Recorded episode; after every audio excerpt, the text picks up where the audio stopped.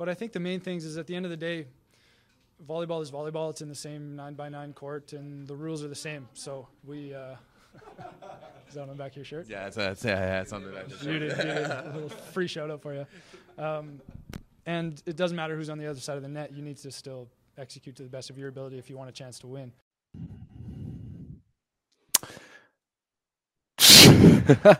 What's going on, guys? It is Wednesday, my dudes, as Rob is nicely showing there. It is, what's the date of it? Oh, today is Wednesday, August 31st. It is done. It is over. Pool play at the 2022 FIVB Men's World Championships is done with, and we are going to break it down. My name is Everett Delorme. Welcome to the 9x9, the 81 square meters of the best volleyball content on the internet. As always, I'm joined by Rob St. Clair, who's looking probably the best ever right now. That might be the best look we've ever seen him pull off. Hey. Even more so. So that we're matching. Rob, pool play is done. It is Wednesday, my dudes. It is Wednesday. We've never done a show on Wednesday, so I was really excited to do that.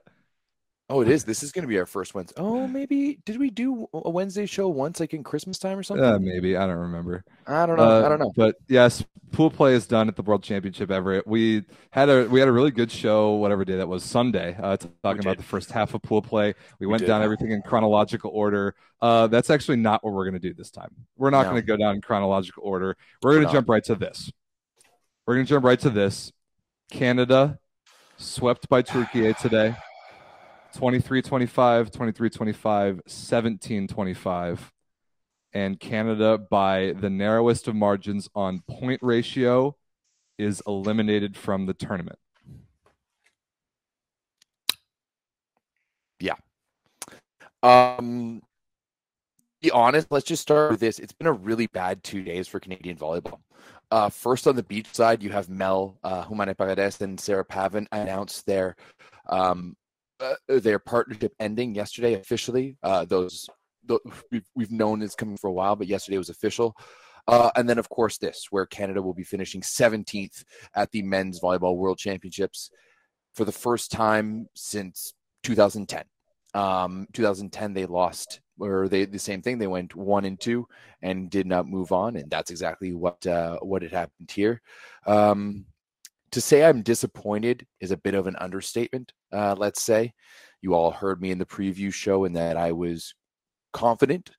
I was pretty confident in the squad that we had based off the roster that we had and the skill level that I know is there. I looked at our pool and I was like, yeah, I think we can go 2-1. I think we can go 2-1 and put ourselves in a good position to get a favorable round of 16 matchup and maybe win a game, right? I wanted to see something different and a little bit of growth from VNL. Let's be honest, it didn't start out great. That first match against Italy was ugly. And then it didn't really get better. Yeah, we won that 3-0 match against China, but Rob, I messaged you last night and I was like, dude, I'm not confident going into this game against Turkey, right? Here's the China match score line, 25-23, 25-21, 25-23. Should not have been that close. Canada had a massive lead in the third set that they almost let slip away. In all of the sets, really. And, I mean, it was the exact same thing today where we would be looking good early. Turkey would pull away. We would catch up. We would get a big lead. They would catch up. They would get a big lead. Then we would have to play catch up. It was just Jekyll and Hyde all over the place. Today, I think, was definitely our worst match of the tournament at the time when we needed our best match. We looked infinitely better in set 3 against Italy than we did at any point today.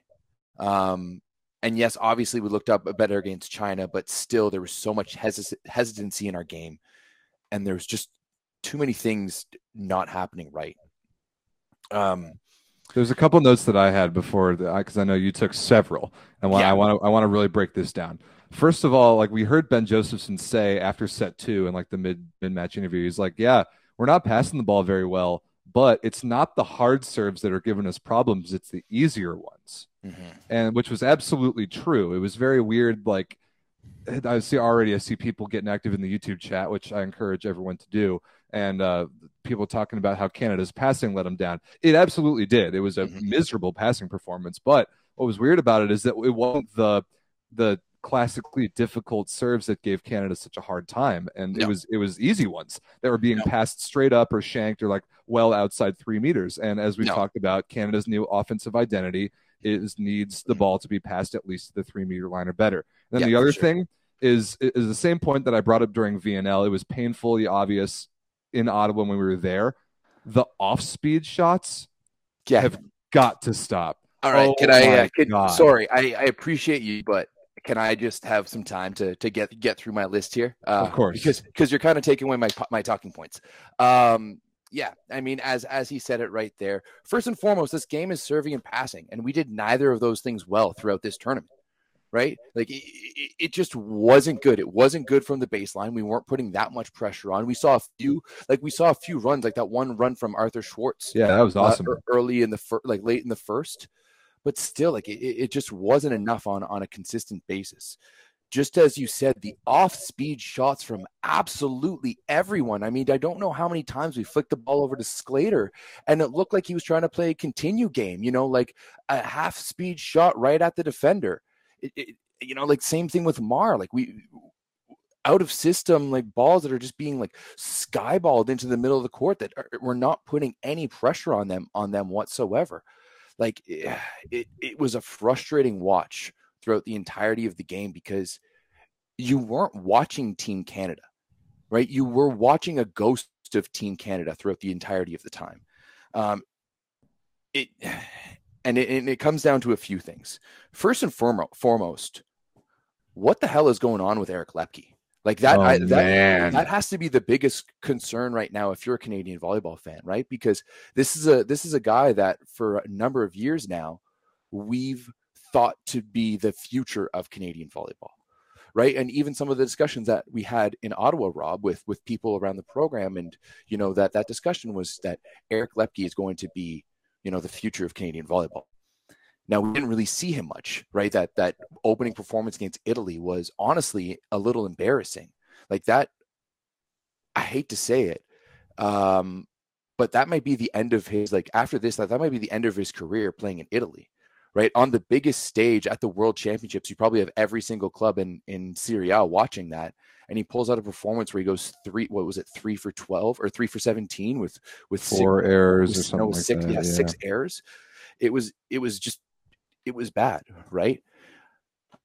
And then he never really got back in there. And the few times he did, he looked bad, right? It didn't look good. Why is it that we have Riley Barnes, who a year ago wasn't playing volleyball, right? Was back in Alberta on the bench, out playing Eric Loeppky right now. That's a big thing, right? I think we got to start looking at it. Unless there's an injury we don't know about, it maybe something happened in the Italy game. I think we maybe need to look at it that he might not be the future of Canadian volleyball because that he was just nowhere to be found. The second thing for me was, where was Matthias Elser? Why didn't we just throw him in at some point? And I may be a little bit biased because I'm currently just editing all of that footage from Gatineau, and he looks so damn good. But, like, Nick Hogue looked bad, right? He did not look great. There was a few, like out of system where we're just rolling it over the top. And, you know, he banged a few balls from the baseline. I think he had, like, 4 aces after 2 sets, which was really good. He had a few pretty good kills, but it was just not good enough. Why aren't we throwing Matthias Elser in? Like, we're losing by a lot in the third. Why not just throw Elser in and just see what happens? Get some youthful exuberance, get him to chuck on some balls or something. Ultimately, I think this just shows the deficiencies in our program. I think that there's both regimes are to blame here, right? We've talked about it before, and this team can have a million excuses, but at the end of the day, they just weren't good enough, right? Yeah, a couple. I know you've probably got more. There's a couple things in there. First of all, today serving numbers 7 aces, 10 errors. That's pretty good. But a couple of those were some too little, too late situations. Like you get down by 4 or 5 or 6 in the first set, and Arthur Szwarc rips off 3 in a row to get you kind of back in it, and you still lose. Like that sort of thing inflates the numbers. Also, attacking numbers. Canada's offense hit 300 on the match, which I was surprised by. The difference was that Turkey hit 500 on the match, and that is unacceptable. Only 2 blocks from Canada and only 2 unforced hitting errors from Turkey, which is a team that's missing 3 of their 4 best outside hitters. Like And it comes back to the pressure that Canada was unable to put on them. And you know that Adis Lagumija is their primary offensive guy. He was good today. Let's see, 17 points on, 16 for 30, only 2 errors. It's about 50% efficiency. I know that a lot of the focus right now is on the Canadian side. They're trying to figure themselves out. There's a level of execution that they need to play the style that they want to play, and that is just not there right now. But eventually, you've got to figure out how to win a match. You've got to figure out how to go stop the one guy on the other team that can actually beat you. 100%, right? And I do think that a lot of credit does go to Turkey in this one. Like, I'm not gonna sit here and say that they didn't play well. Like, they did play well. They put it on. I mean, they made our defense look like Swiss cheese, and that's what it felt like it was. Like, it was hard to watch at times, that every single time you knew it was going to go to the right side, and still he was looking at, like, one on partial block, like maybe a one-on-one, maybe there's like 2 hands in there. Like, we didn't make it tough for him at any single point in time to stop the ball. And then when it got past our block and was in the wheelhouse, we still weren't making digs. Like, we're far too many. They're just offense could just kind of tee away, and we weren't sure. Like, we did have those 7 aces, but I'd love to see their passing percentage on average. I'm sure it's a lot higher than that ace to error ratio, ace to error ratio shows. Yeah, it's weird because we've been really in deep with this new Canadian look program this summer, and it's still new. And it still requires, a very high level of execution to play the style of volleyball they want to play. But they've got guys on this team right now, Stephen Maar, Nick Hogue, Brett Walsh, Lucas Van Berkel, Ryan Sclater, who have played the elite levels of European club volleyball, who we just need to start holding to a higher standard. They're just like the quality of contact is not there from those guys, independent of the system that Canada is trying to play. And then it comes in the worst possible moments when those deficiencies really show up. Like, there was an insane rally today. I can't remember the circumstance, but you guys actually dug a ball, which was a miracle. And there was a very hittable opportunity, and Stephen Maar gave the easiest roll shot in the history of the world right to the middle of the court, and Turkey set the middle, ran it right back down your throats. Like, that sort of thing from a player of Maar's caliber is just not acceptable. 100%. You have to be better than that. And there's a lot going on with this program. There's a lot of youth. There's a lot of turnover. There's a lot of injuries still. There's a lot of question marks about personnel. But the guys who have been there before have just got to get better. Be better volleyball players, independent of the system and independent of the situation. Yeah, 100%. At a certain point, like, we just need to execute. And I was a little frustrated watching, like, teams like Mexico goes out and beats Bulgaria. We're going to talk about that. And even watching Puerto Rico, like, they just went and balled out. Right, they didn't let anything kind of get to them, and they just went and played volleyball, and they looked infinitely better than we do. And those are teams that finished behind our B team, right? Puerto Rico got pumped by our B team in Ottawa, right? And that's the exact same group of guys that went to go play. And I mean, yes, they went 0-3, but still, they looked better than what Canada looked like at times. Looking at this stat line too, 15 errors for Canada over 3 sets. That's not terrible, but it's not great at the same time. Like, just offensively, but only 4 errors for Turkey. Yes, I think there's a lot of, like, once again, the credit goes to Turkey. I think they played a fantastic match. However, that to me shows me we just weren't putting enough pressure on them, right? Exactly. There wasn't enough hands on Lagumija's face. Like, he was able to score 16 kills. He was 16 for 30 with only 2 errors. That's exactly what I mean. It's like, I know they're focusing on their side. There's a high level of execution that demands, but figure it out. Be a volleyball player. You guys have been there before. Stephen Maar plays in Italy. He's played against Adis Lagumija before. These guys have seen this guy before. Go stop the one guy that can beat you. Be a volleyball player. Use your brain. Like, just figure it out. I don't know. It's easier said than done, and I'm not even Canadian, but the disappointment obviously is extremely real. That I'd say Canada and Bulgaria are the 2 biggest disappointments of the tournament by far. Yeah, 100%. I mean, hey, at least we didn't go over like Bulgaria. At least we did win the one match that we were quote unquote supposed to win. I know we were supposed to beat Turkey too, at least in my eyes. But yeah, it would have been. It was tough to watch. All right, we got to move on from Canada. I do have. Yeah, I'm just wrapping it up now. At this point, though, like, the person who's probably hurting the most today, or hurting the or will be hurting the most over the next little bit, I think is Coach Benjo, right? I think this is not the way he had hoped, and his tenure would start. And I know if there's one person who's going to, put the pedal to the metal and figure this out, it's going to be him. I was a little disappointed with some of our fans and how pessimistic they were. Even after we lost the first set 25-23 and made a good comeback, I thought we had some good momentum, and it didn't happen. So, guys, let's just give him a chance, right? Because we all know how much he's dominated U Sports the past decade. Let's give him a chance to go back and retool some things. But I do think that some retooling is needed. I do think that maybe, now that he has a taste of international volleyball at that level, we're going to look at things and maybe readjust what the expectations are from this team moving forward. Yeah, it's tough balance between expectations of like results, performing in tournaments, and building the style of volleyball that you want to play and understanding what the goals are in the long term. And we talked about that earlier this summer in Ottawa. But to be very, very clear, Canada's goals are to win Olympic medals. Yeah. Right now, you're not even in a very good position to qualify for the Olympic Games. And that's going to be the shift in priority. You guys have got to figure something out faster than the trajectory is right now to even get to the Olympic Games this quad.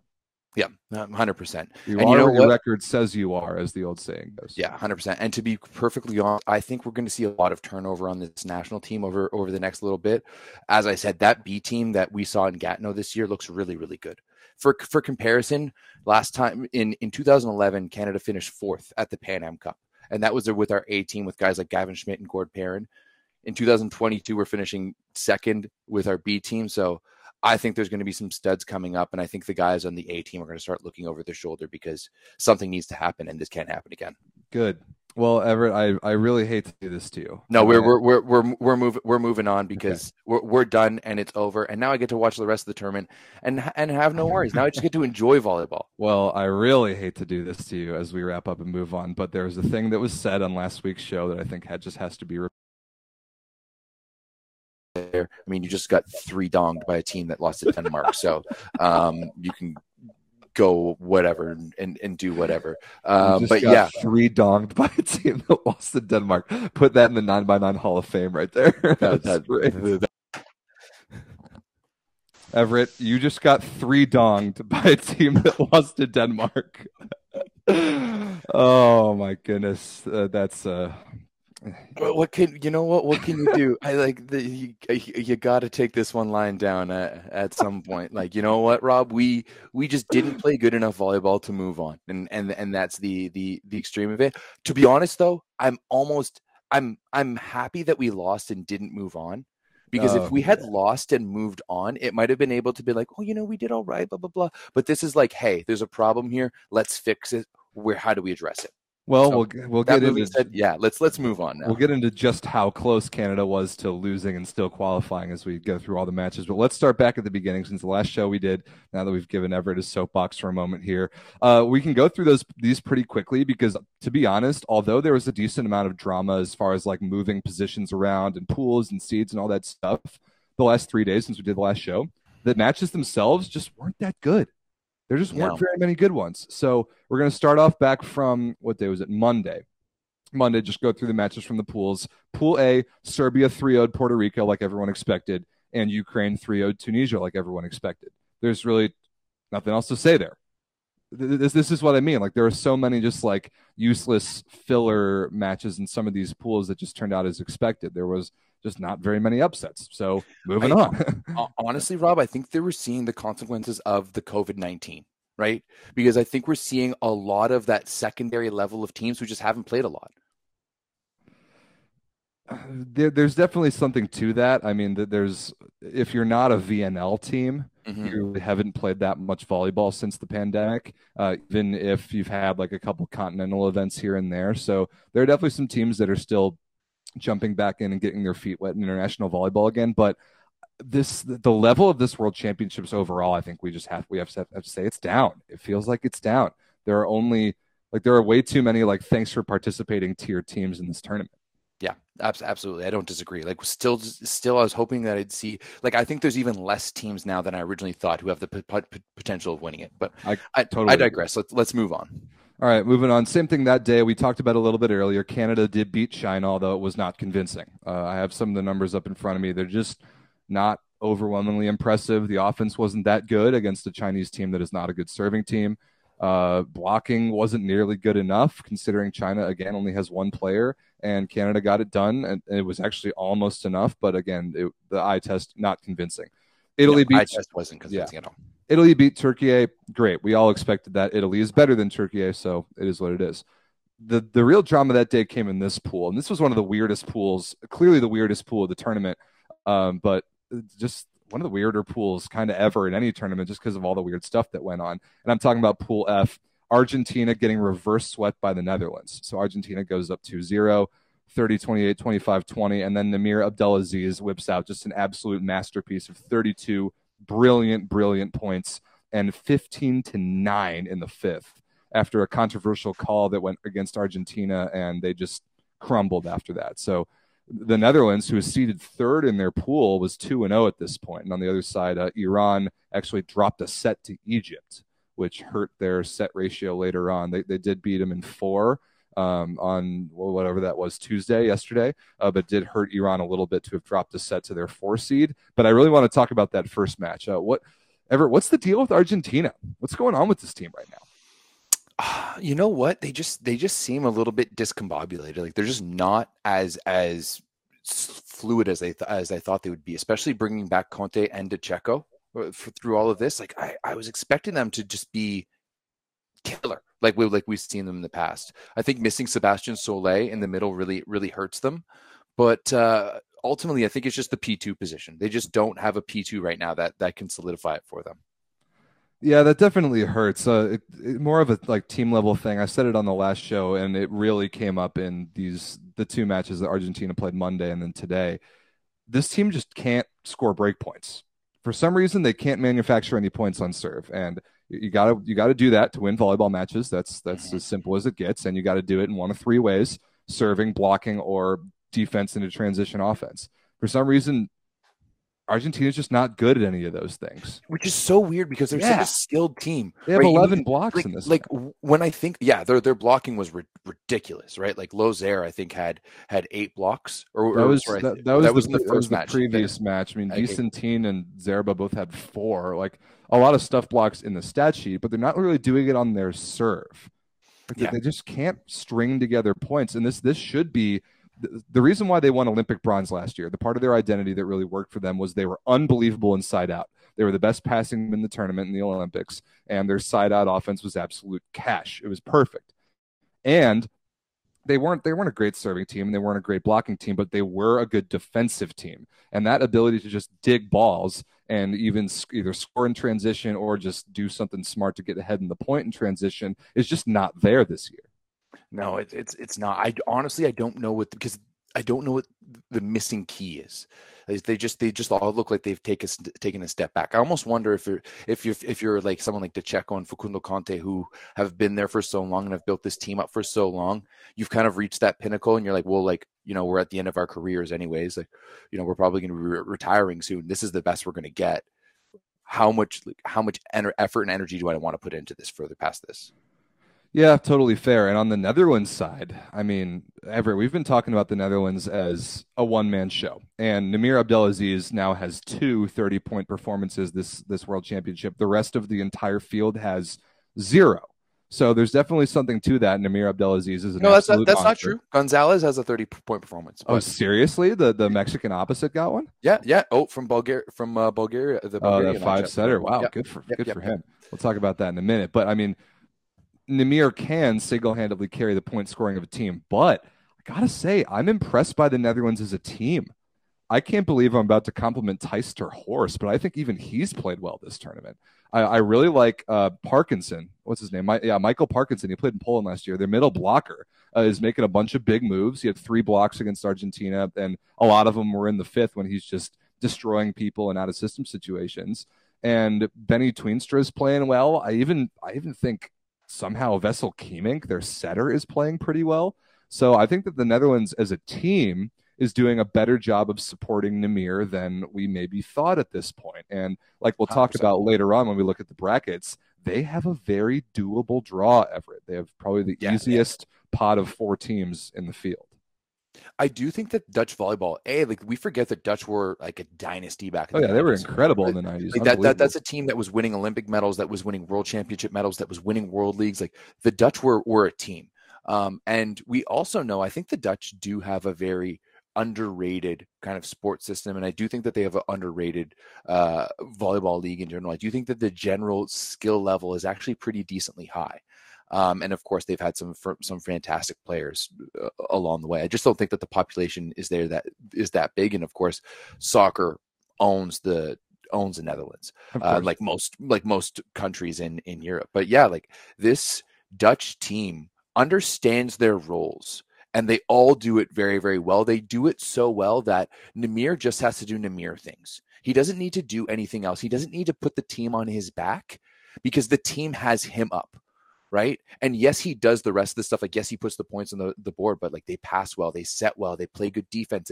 They play an all around good style of volleyball that allows them to release Nimir Abdel-Aziz and just score willfully, both, you know, offensively and from the baseline. So, yeah, I think the Dutch are a dangerous team to play because right now they're building themselves up and they have something to play for. And, I just don't want to bet against Nimir and a bunch of guys who love playing with him. No, I would never do that. And their world ranking, they're doing themselves a lot of favors by beating both Argentina and Iran, like teams ranked ahead of them. Nimir's stat line this one, 27 for 46 errors. That's like 53% efficiency, 2 blocks and 3 aces. He's just crazy. He's so good. It's ridiculous. And some of the serves that he was hitting, he hit one from 1-to-1, like perfectly right on the corner in the position one sideline, 124 kilometers an hour. Like, just what do? There's literally nothing that you can do against that ball. He's incredible. He's one of those athletes that has the ability to elevate his game. You know, like things aren't going good, and I'm doing pretty good right now, but I can attain a higher level that's just God mode, beast mode, and no one can touch me if I do. It's so much fun to watch him when that happens. So that's Monday. Pool F, really the only drama on Monday. Let's move on to Tuesday, which was the last day of pool play for the first 3 pools in the tournament. Looking first at Pool B, Brazil swept Qatar. We all expected that. But the really featured one that we really hyped up on the last show, huge match between Japan and Cuba. Japan wins 3-1 and dropping that set did hurt them a little bit in the set ratio for the standings. 3 points was big. Japan takes second in the pool. Everett, was that the worst setting performance by Cuba's 2 setters combined? Was that the worst setting performance in volleyball history? Because I honestly think it might have been. It was embarrassing. I mean, I coached a 16U boys team once that was pretty bad, and we didn't really have any setters. So other than that season where we finished last in the OVA, and actually Dan's brother was on that team. Hi, Liam, if you're watching. Other than that, then yeah, that might have been the worst setting performance. And truly, that's all that's killing Cuba right now. Oh, you've got world-class guys everywhere, and you know, I think you have like an NIIA level setter there in both Guida and Tabadoa, because they're just choke artists a little bit. They're awful. They make horrible decisions, and then they locate the ball horribly. And this is both of them, like Taboada and Guida, both terrible. Awful setting performances, even though the rest of Cuba, like we've said, is legitimately talented. I mean, in the 4-set match, Robertlandy Simón only had 11 attempts. Attacking. That's insane. This is the best middle blocker in the world, and none of you guys can even figure out how to set him the ball. Even perfectly in system, you're not giving him the ball, which should be plan A for your offense. Literally every single time it's possible.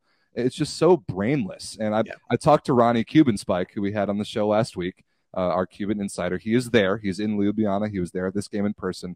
I said, Ronnie, I think that was the worst setting performance I've ever seen, and he said, saying that's the worst setting performance you've ever seen is a compliment. it was worse than that. And he said that combined with them, they don't have a setter, and that he says is their coaching staff and just their team mentality from the staff, not from the players who actually play real volleyball.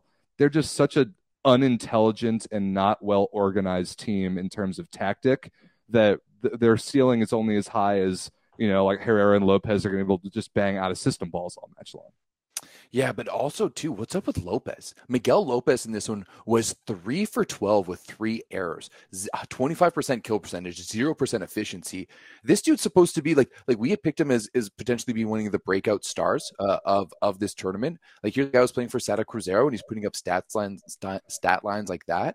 Like, man, they brought in Yant, and Yant looked all right, but he's still looking sketchy up there. I know somebody's got, no matter how good the offensive player, somebody's got to deliver him the ball. And that setting performance was so bad that even a hitter of Lopez's caliber against a block of Japan's caliber, which, by the way, Japan out-blocked Cuba in a 4-set match, which is the craziest thing I've ever heard. It all comes back to the setters. It's all the fault of both Cuban setters for orchestrating a horrible offense. And even when they made set choices that didn't immediately lose them points, they located balls so poorly that it was a miracle that they even took a set.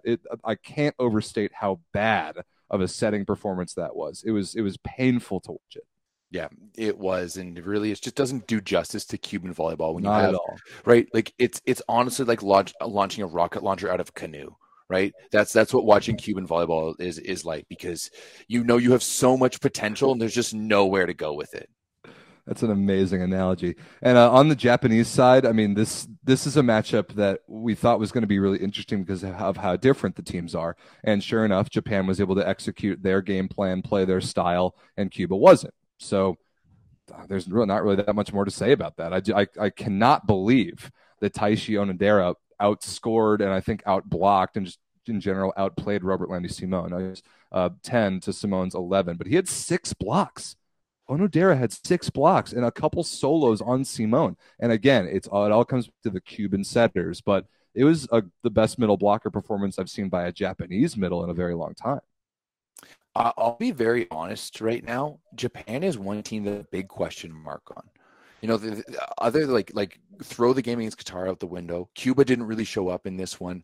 They were kind of dominated by Brazil. Like, I don't really know where Japan sits in this tournament, right? And I know it doesn't really matter, but like that first round matchup could be very, very interesting. When we'll talk about that, but I don't understand their vibe yet. Are they good? Are they playing bad? I don't know. I really don't. Yeah, it is kind of weird to tell with Japan, but they are who they are. We know their style. We know that teams that are better than them are almost always just going to know the style, have a game plan, and out-execute them. And teams that are worse than them or can't handle the style, like they're either worse than them skill-wise or worse than them in preparation, those are the teams that Japan beats, and I think that was the case here. Yeah.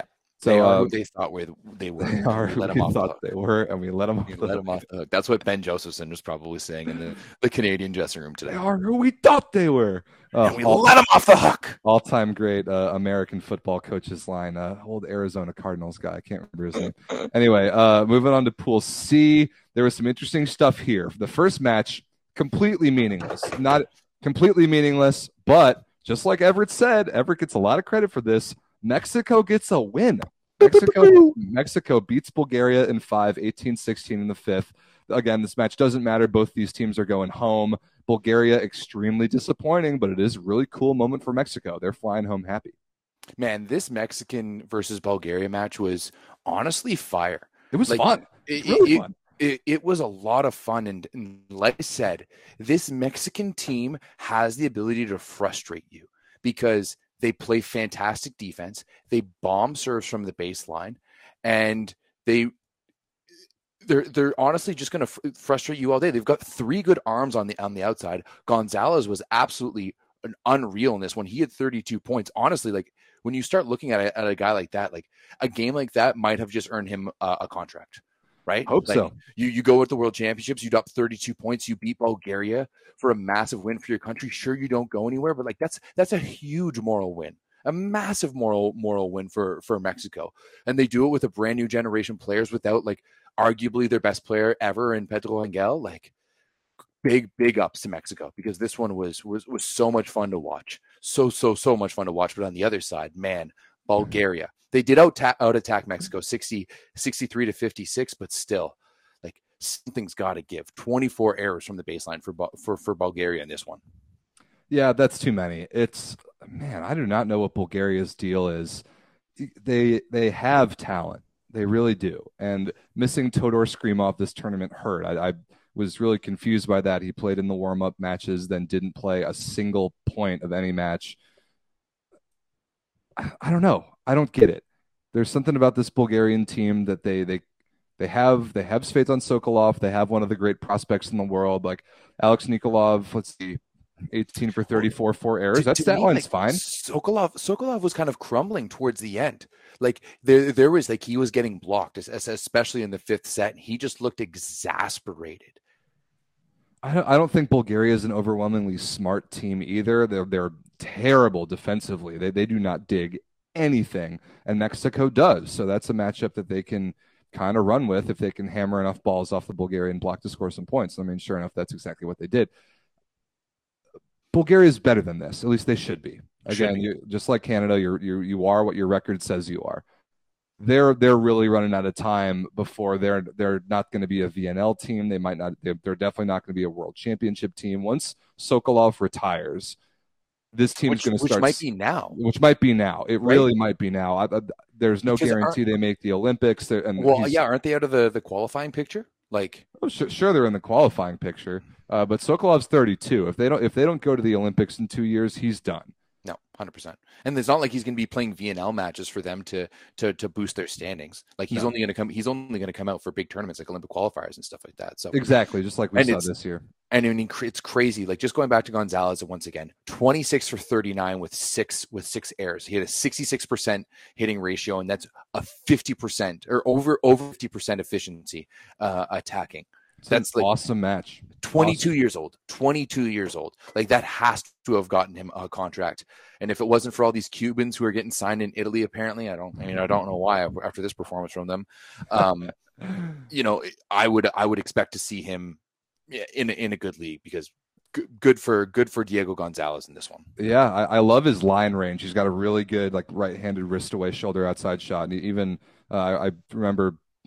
It was either Szwarc or Grbić or both, like in the pool matches against Mexico, saying, yeah, this kid's deceptive about how much line range he has when he doesn't show it. You've really got to work hard to take that away from him. And then he has a good arm and he keeps the ball high. So the only thing this Mexican team is missing for the future is players that have actually played overseas.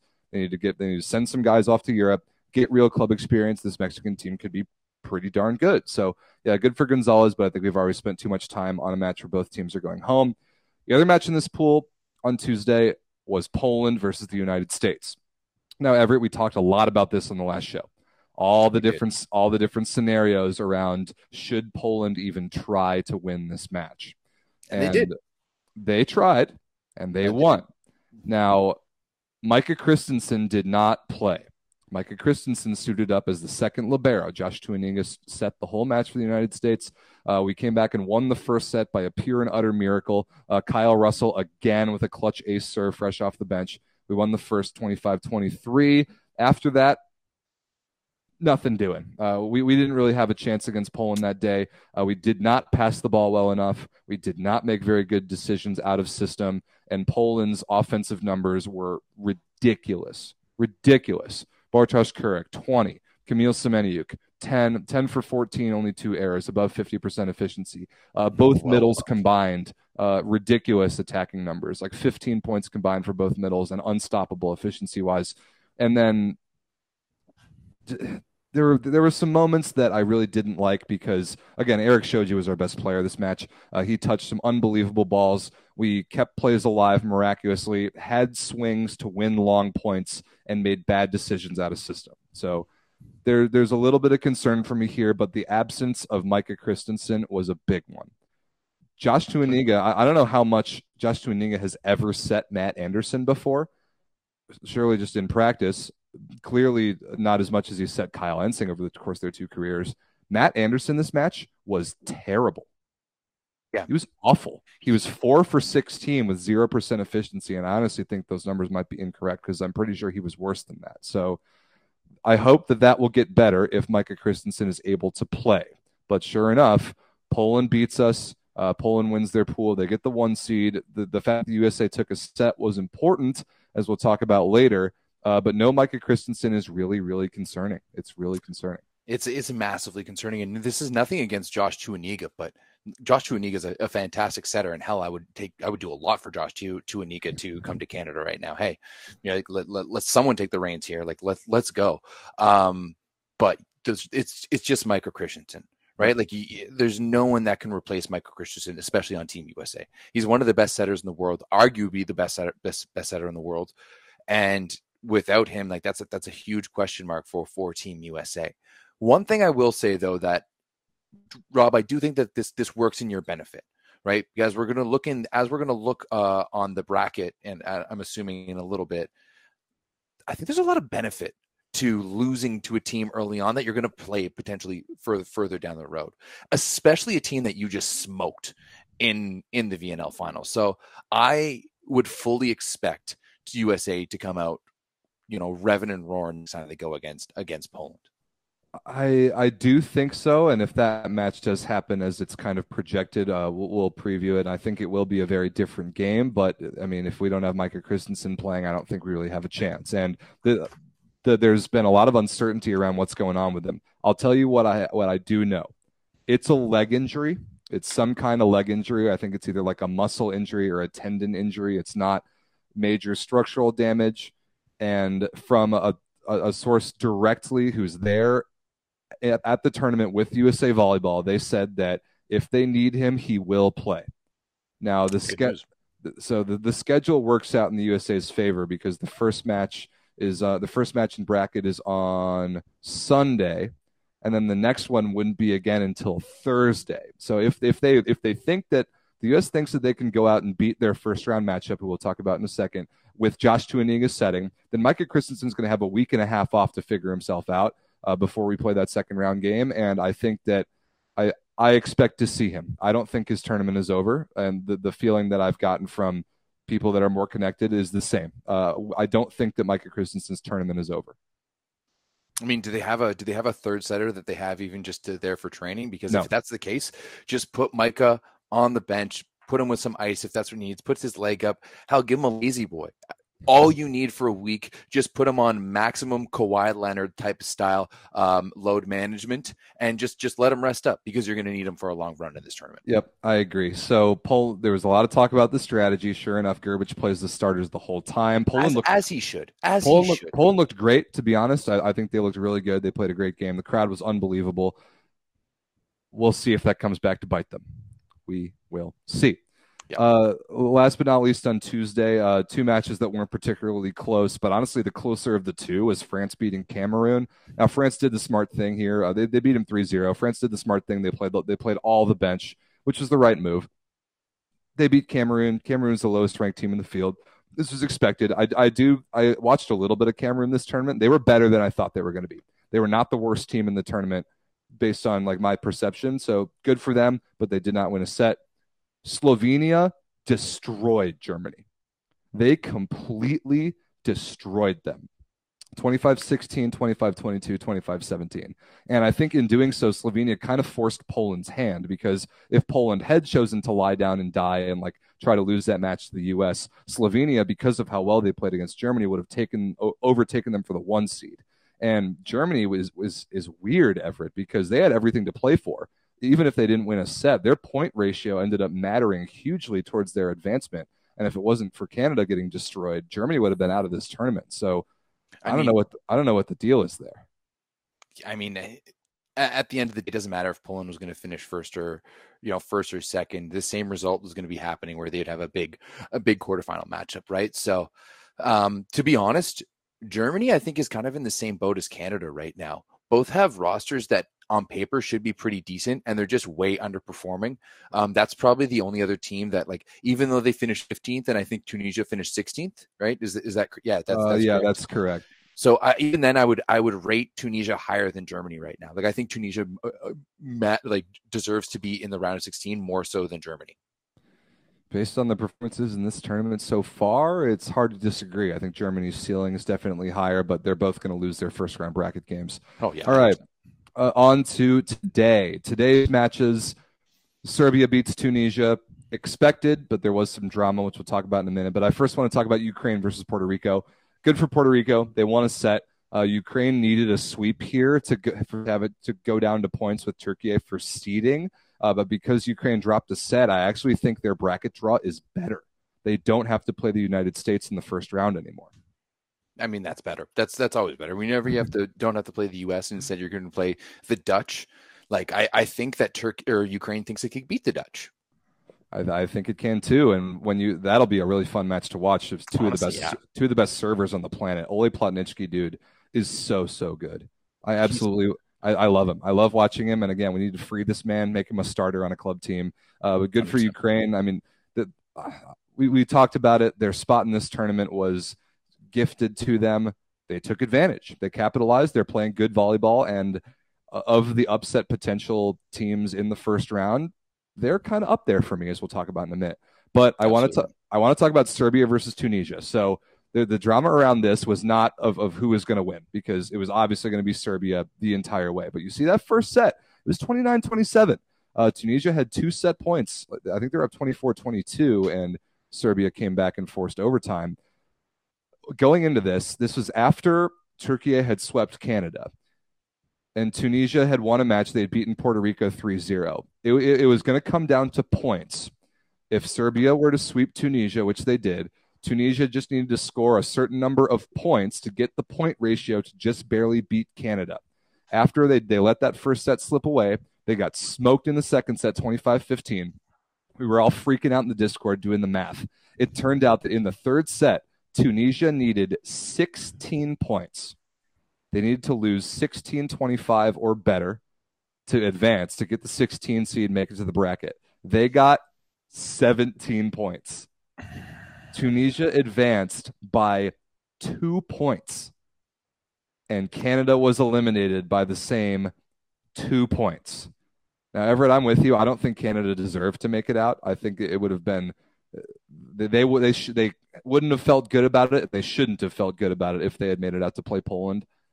But the margin of 2 points, not talking about standings points, I'm talking about like points on the volleyball court, 2 points between continuing your tournament and going home is just crazy. So that was kind of dramatic today. Yeah. I mean, at the end of the day, like what did we get crushed by in the first set against Italy? How many chances? 25-13. How many chances do we have to close out that third set against Italy? Right. We close out one at just 1 point. 1 point. We get 1 block. We make 1 dig. We make 1 play there. This team is moving on right now. Right. Yep.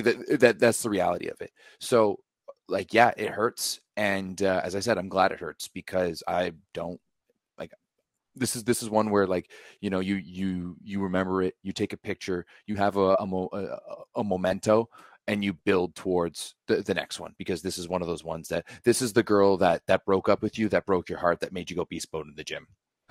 I like that. Well, I mean, I, as an American fan, can certainly relate. We had that moment last year in the Olympics, and I think we've turned it around for the better. I like this comment in the chat. Congrats to all the teams making it on points. You get a nice 3-0 beatdown in the first round for your efforts. And I'll translate that. That would be thanks for participating. Here's a cookie. Here's a cookie.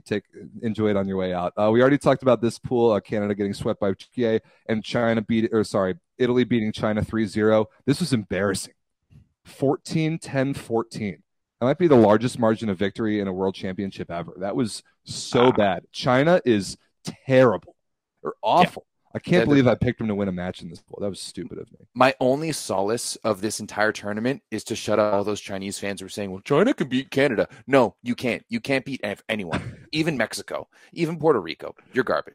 China was the worst team in this tournament. Not the most team disappointing, but the worst. The worst. Cameroon is better than China. Worse than Cameroon, worse than Qatar, worse than Puerto Rico. All those other dead last place seeds. Worse than Bulgaria. Way worse than Bulgaria.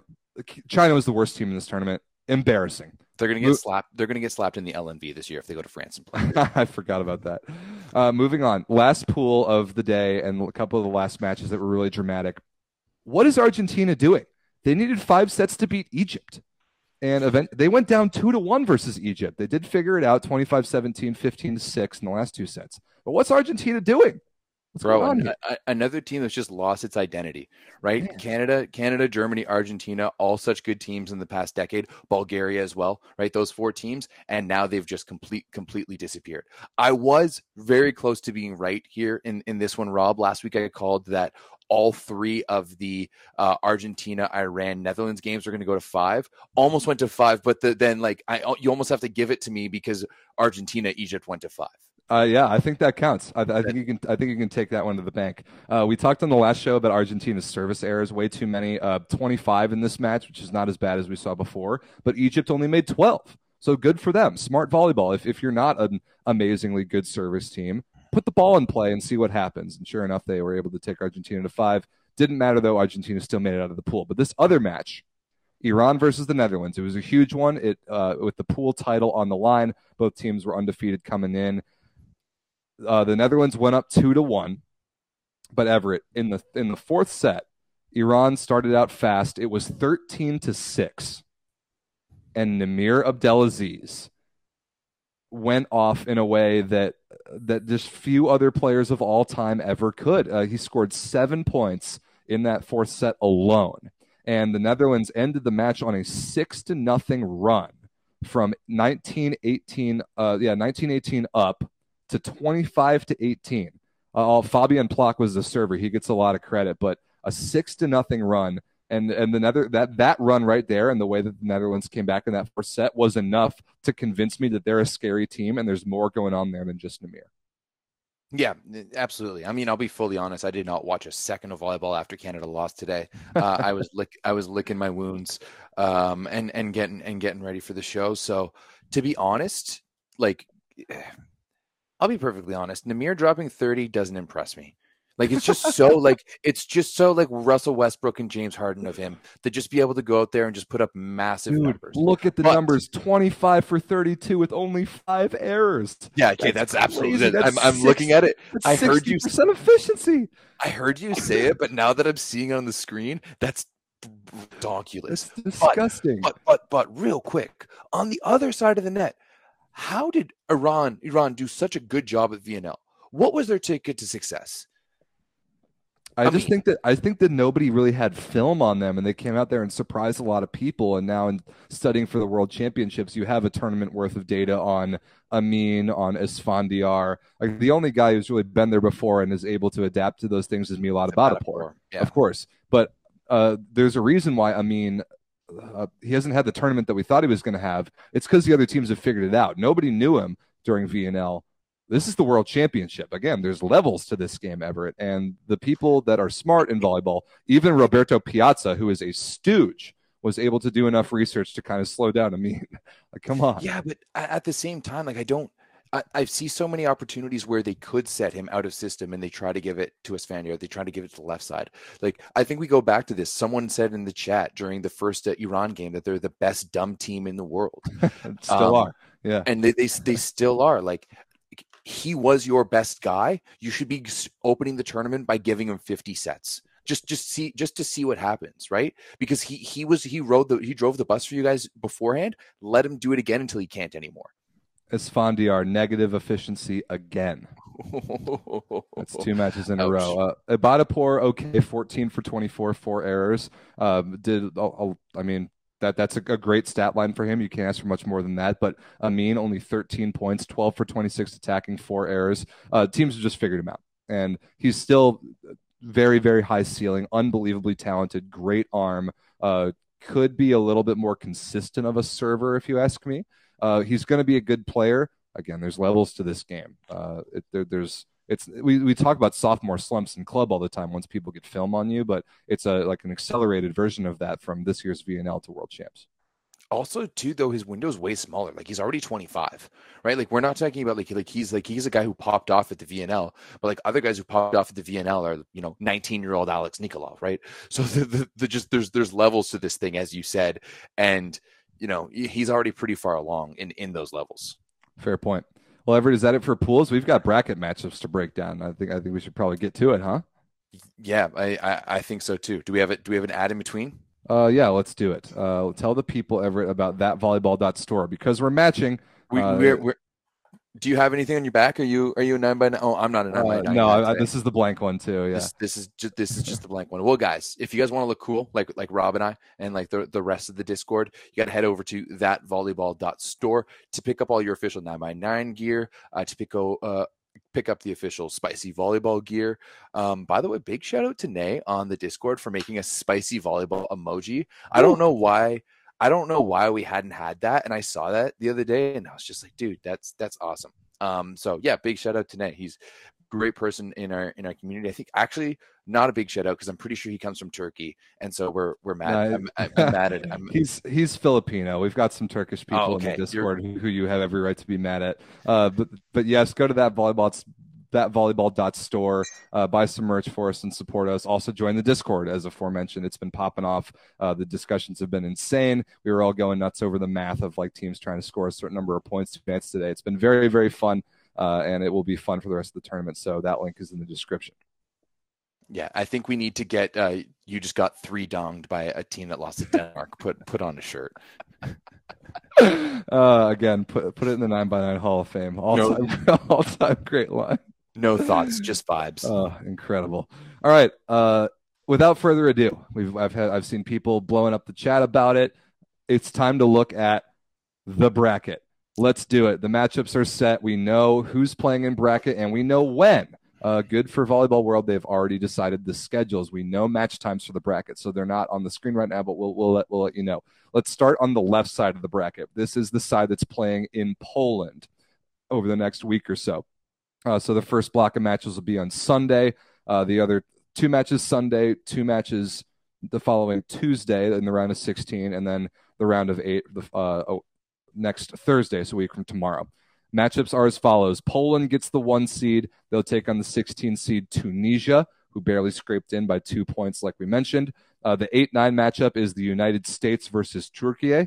Turkey gets the 9 seed after sweeping Canada, and then because the Ukraine dropped a set, they get the 9. Decent matchup for the U.S. in the first round, if I'm being honest. Brazil gets the 5 seed on the bottom of the bracket there. They take on Iran in the first round, which is kind of a spicy matchup. The 13 seed is Argentina, and they'll get the 4 seed in Serbia in the first round. So that's the side of the bracket that's playing in Poland. There's 2 days off for everyone to travel to their appropriate spots. Everett, do you agree with me? This is the more difficult side of the bracket. Yeah, 100%. Duh. Poland, USA, Brazil, all on the same side. Plus, you've got the random outliers of Iran, Argentina, Serbia. Like, yeah, that's that. This is way harder to get out on this side. I mean, let's be honest, that Poland-USA potential quarterfinal there is going to be spicy. Like just like I talked about, it's really tough to beat a team twice in one tournament.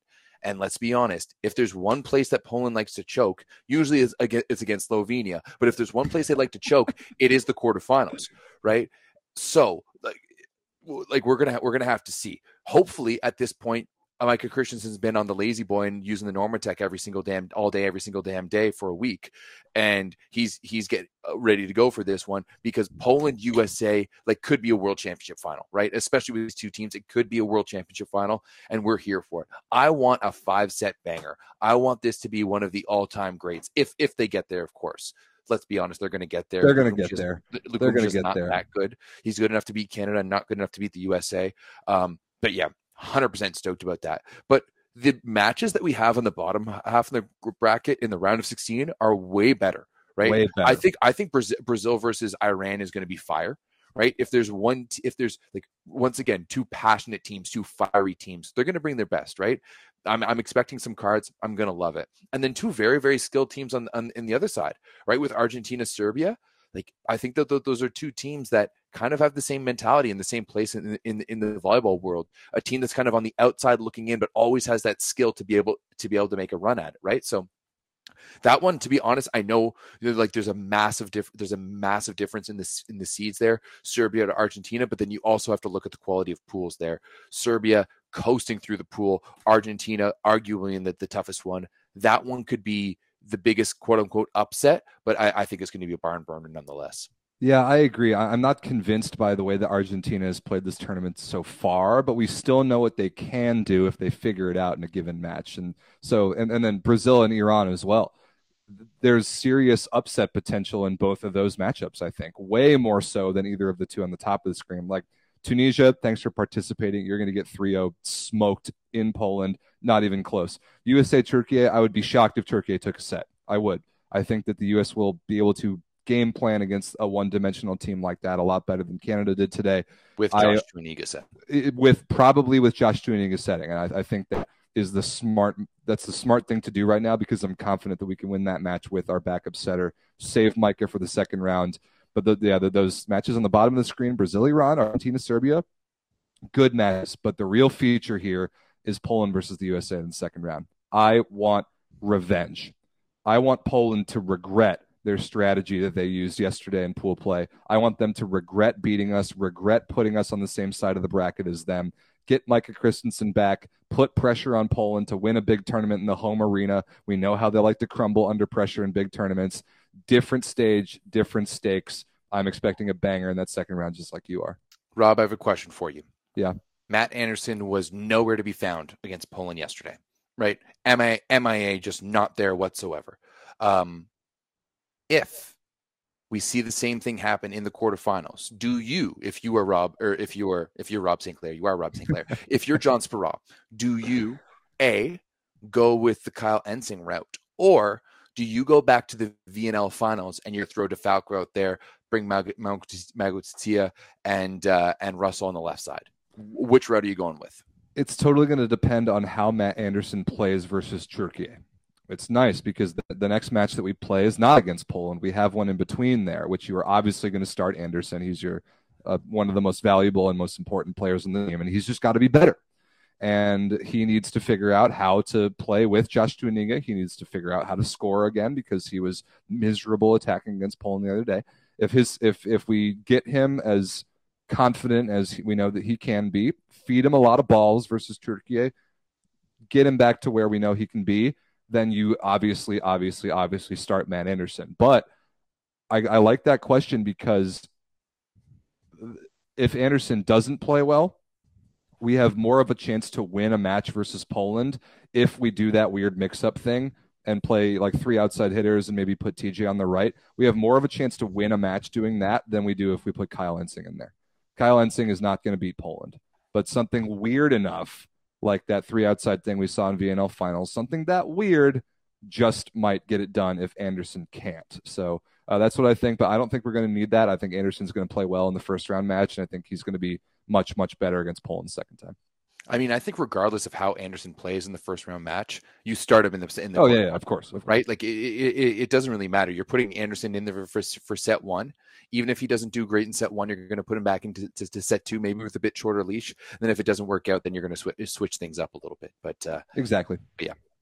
So that's obviously the featured potential matchup on this side of the bracket. Let's look on the right side of the bracket. So these are the matches going down in Slovenia starting this Saturday. So we got two matches Saturday, two matches Monday in the round of 16, and then two matches on Wednesday, a week from today, in the round of 8 going down in Ljubljana. Same gym. The fans have been awesome. So the seeds are as follows. Slovenia, the host, they get the 2 seed, and they get an immediate pool play rematch versus Germany, who gets the 15, and we had just talked about how that one went yesterday. That was a beatdown. I expect the very same. Then we have the 10 versus the 7. The 10 is Ukraine. They get out, and they actually get a little bit better of a draw than if they had gotten the 9 seed, because they get to take on the Netherlands at 7. And we've been high on the Netherlands. They won their pool. They've been impressive, but you never know about this one. We'll break it down in a second, but it's definitely better if you're a Ukraine fan than it was if they were playing the U.S. Bottom of the bracket, France versus Japan.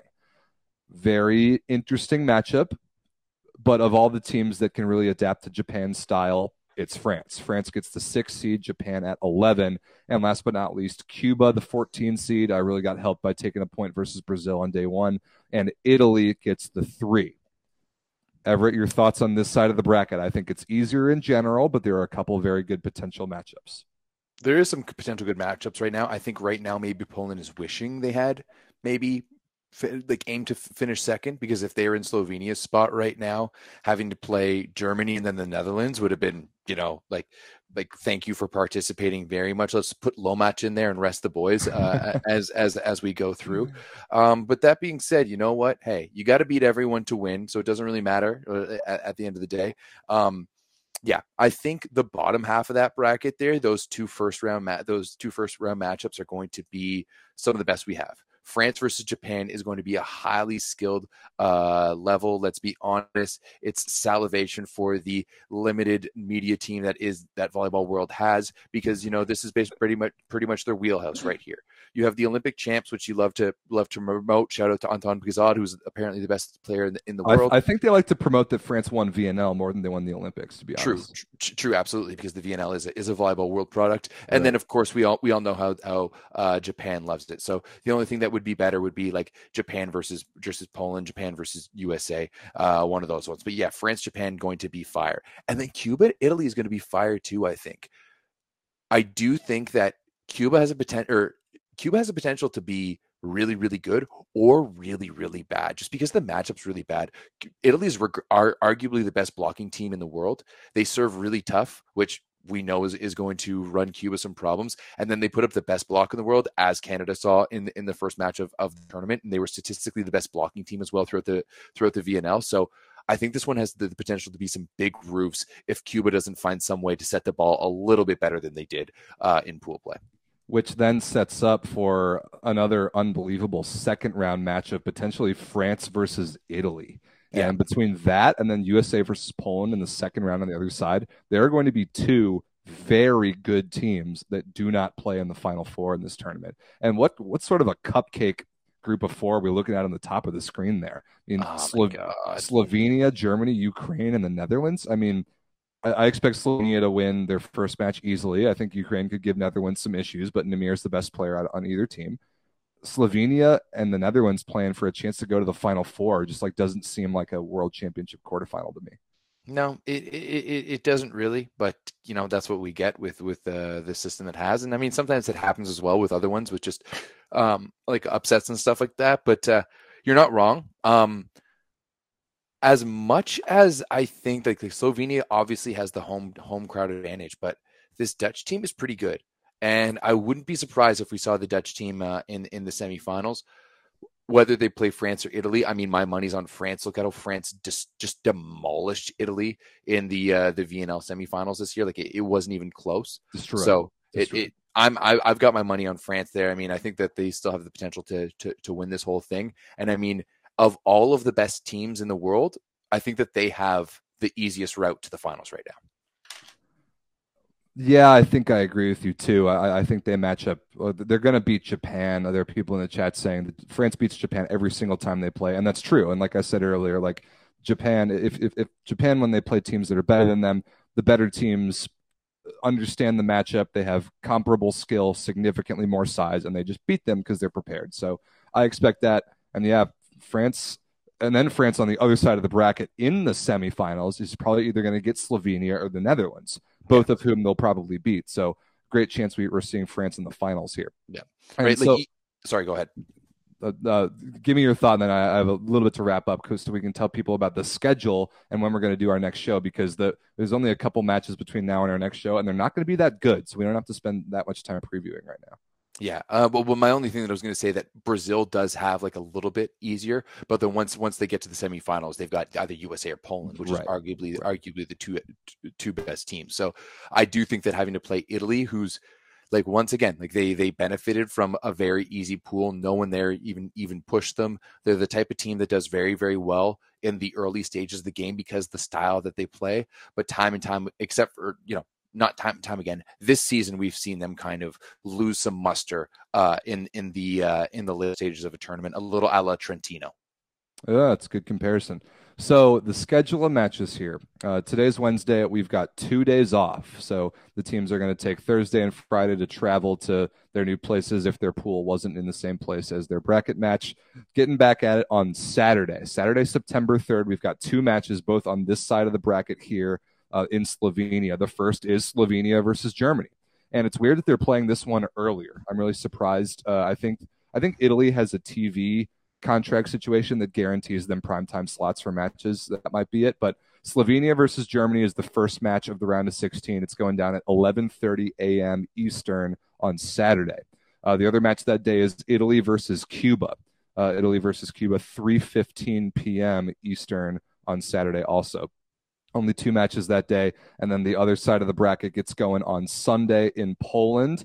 The two matches happening on Sunday in Poland, that's Sunday, September 4th. United States versus Turkey is 11:30 a.m. Eastern this Sunday, and then Poland versus Tunisia is 3 p.m. Eastern this Sunday. So primetime game for the Polish fans on a Sunday night to see their team completely destroy an hour in a shower Tunisia, but not a whole lot of drama there. Then, Everett, the next show you and I are going to do is Sunday night. So Sunday night, we're going to get to react to those four matches. Again, that's Slovenia, Germany, Cuba, Italy on Saturday, Poland, Tunisia, Turkey, USA on Sunday.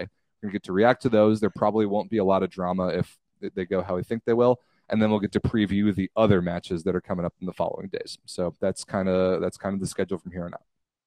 Yeah, I mean, this tournament feels way too fast. It's the World Championships. This isn't a damn Pan Am Cup. Like, let's slow it down a little bit next time, guys. Like, I almost kind of feel that the 4-team pool play is too little, and almost prefer the 6-team pool play that we used to have. But just we don't need the repool, right? Like, let's just 6-team pool play, and then let's go on there. Four teams of 6. You have the top 4 teams, right? None of this re-ranking based off your score, because I think that there's just too much nuance with it. Just a simple, like, you know, A plays B, whatever, you know, the simple stuff. And you just have a round of 16 from there. Like, I agree. Nice and easy, guys. Like, yep. Let's figure it out. I would like that better. But we do have 4 matches that will be okay. I think some of those matches will be okay. I think Italy, Cuba will probably be the best one of the 4 before our next show. But then the other good ones in the round of 16 come after our next show. So, we'll talk about all that on Sunday night, same time, same place on Volleyball Source YouTube. Yeah, should be a good one. Rob, what's your prediction heading forward? What's, like, give me one prediction. It doesn't need to be who's going to win. Just give me one prediction, like a hot take here. Argentina beats Serbia in the first round. Ooh, okay. I think Argentina snaps out of it. I think they figure it out. I think they beat Serbia in the first round. Okay. Bruno Lima go off, or does Facundo Conte go off? I think Facundo Conte really figures it out, and Argentina serves much better. I think that's the path for them. Okay. How about one for you? You got one for this bracket? I think Ukraine gets it out. You think Ukraine beats Netherlands? That's pretty spicy. I think there's a possibility. Like, Plotnitsky is just so good, right? And there's one team who's got something to play for, something like it's either Ukraine or Cuba. It's one of those two teams. No way is it Cuba. I don't see it, but I could see Ukraine. I think Ukraine has a pretty good matchup in the middle as well. I think Ukraine's middles are underrated. Yeah, I agree. I mean, I think this is going to be a bit of a jumping ground for Ukrainian volleyball. If, you know, the rest of things can work out for them politically and whatnot. But, like, we all know that if you can go deep in world championships and that's going to give you points, like, that just sets you up for the rest of everything for the rest of time. Totally. Well, there's got to be at least one upset in the round of 16 somewhere, at least we hope, because that would be fun, and that's what we're hoping for. So maybe that'll happen the next couple days, but the next time we will talk to you, boys and girls, is on Sunday night, this Sunday, September 4th. We'll have half of the round of 16 done by then, and we'll preview the other half with a little bit better matches coming on the other side. So we get to enjoy a couple days off. I'm going to enjoy the days off. It's a holiday weekend here in the States. I'm going to enjoy it. I'm going to watch a lot of volleyball, and you will too in the Volleyball Source Discord. Link in the description. Join it. All right, guys. Thanks a lot. Peace out. We'll see you Sunday. It is Wednesday, my dudes.